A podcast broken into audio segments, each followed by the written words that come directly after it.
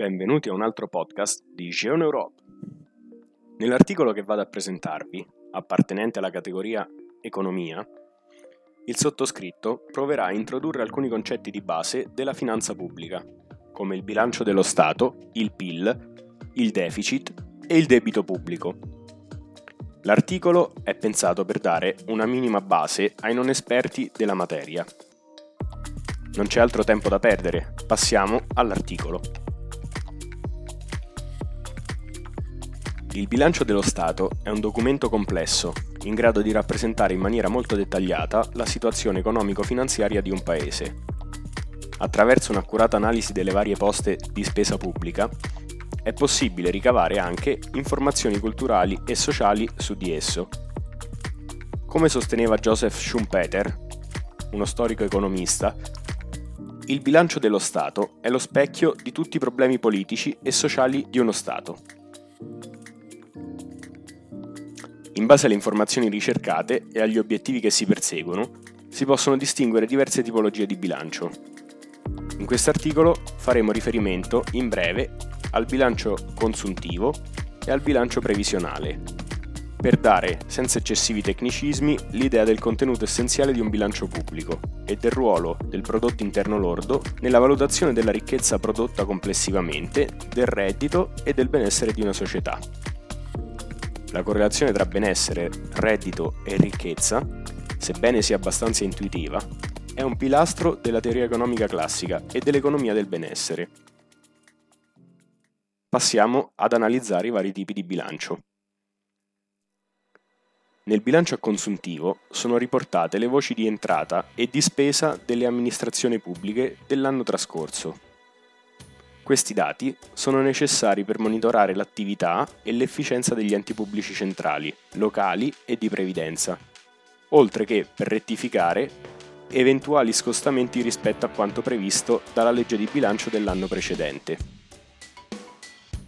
La legge di bilancio è l'atto normativo con cui il Parlamento controlla l'attività di spesa effettuata dal Governo e approva piani di spese e stanziamenti di risorse per l'esercizio successivo, valutando il bilancio preventivo, il programma di stabilità e il programma nazionale di riforma, concordato con le istituzioni europee. Il bilancio preventivo, invece, è una stima accurata delle spese dell'esercizio futuro, accompagnata da previsioni macroeconomiche e di impegni finanziari per gli anni successivi.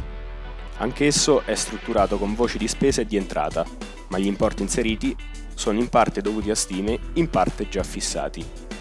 Dal bilancio dello Stato, nel conto economico dello Stato, si possono ricavare informazioni chiave sulle finanze pubbliche, ad esempio informazioni su l'ammontare dei tributi riscossi, cioè le entrate che lo Stato ha ricevuto dalle imposte sui redditi di persone e imprese, dall'IVA, imposta sul valore aggiunto e da altre tasse e imposte.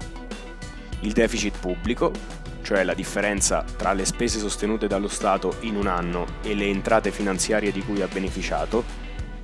Nel caso in cui le entrate siano state superiori alle uscite si avrà un avanzo, ovviamente. E poi informazioni sul debito pubblico, valore derivato dall'indebitamento accumulato dallo Stato negli anni. La differenza fondamentale tra debito e deficit è che il primo è un valore stock, dato dalla somma dei deficit degli anni precedenti non ancora ripagati, mentre il secondo è un valore flusso, che riflette la situazione di indebitamento entro un intervallo di tempo, di solito un anno.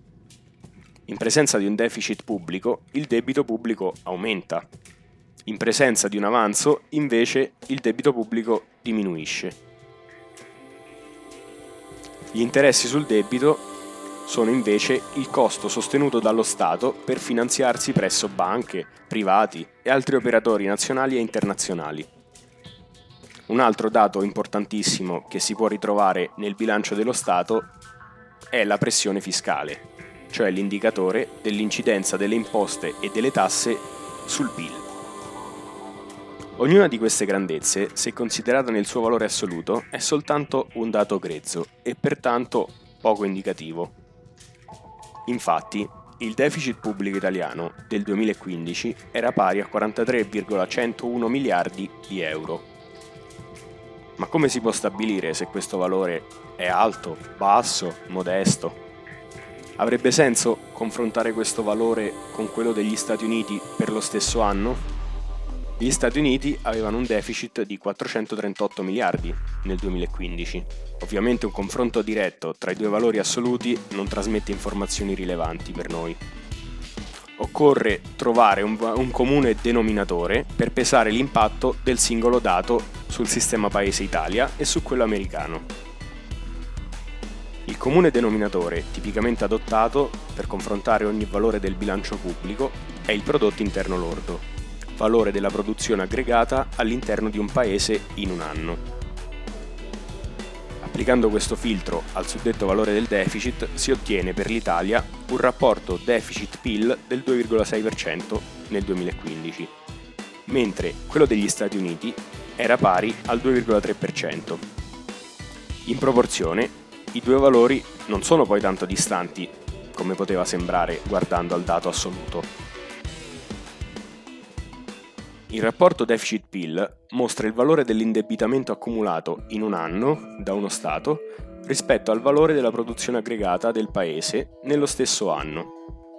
Si utilizza questo valore perché rende più comprensibile la dimensione dell'esposizione debitoria del Paese nell'anno.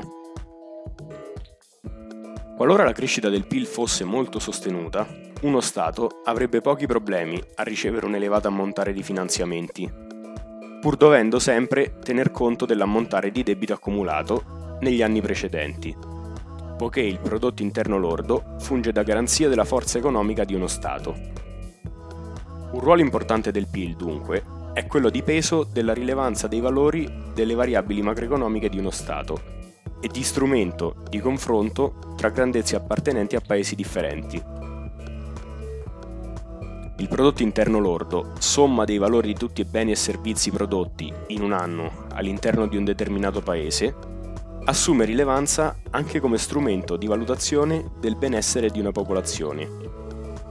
Il suo valore, infatti, e ancor più la sua variazione in un intervallo di tempo, ad esempio un anno, sono indicatori della crescita e della salute di un'economia di un paese e dell'ammontare di ricchezza prodotta al suo interno da imprese nazionali ed estere, oltre che dallo Stato stesso.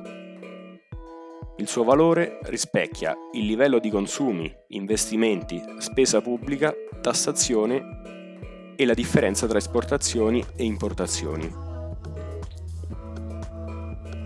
L'insieme di questi fattori, e non solo, dimostra l'importanza di questo dato per l'economia di uno Stato e la sua rilevanza anche nel valutare le condizioni di una popolazione. Dividendo il valore del PIL per il numero di abitanti si ottiene un altro indicatore interessante, il PIL pro capite, utile per chiarire effettivamente la dispersione del valore assoluto prodotto interno lordo. Ma quante persone beneficiano del suo valore? E indirettamente esso rappresenta la ricchezza di quante persone? Essendo una media, il PIL pro capite va considerato con cautela, poiché un suo valore elevato può essere sia dovuto a una popolazione benestante sia a una popolazione con forti disuguaglianze, cioè con persone molto ricche e persone molto povere. Storicamente, spesso, la valutazione del benessere di un paese è stata limitata al PIL e ai valori di contabilità nazionale contenuti nel bilancio dello Stato, senza tener conto che l'elemento essenziale sono la distribuzione del PIL e del reddito nazionale, Inoltre, non bisogna dimenticare che livelli bassi di reddito, seppur generalmente specchio di una condizione sociale ed economica difficile, potrebbero mostrare un quadro distorto, in presenza di una fornitura efficiente e vasta di servizi pubblici. Nonostante le obiezioni e le criticità, il PIL mantiene ancora il suo ruolo principe come indicatore di ricchezza e di benessere di un paese ma qualcosa ultimamente sta cambiando. Recentemente diverse interessanti teorie alternative e innovazioni hanno iniziato a diffondersi, proponendo, testando e addirittura introducendo in alcuni casi sistemi di valutazione più completi e significativi per comprendere e analizzare in maniera più precisa il benessere e la situazione sociale e economica di un paese.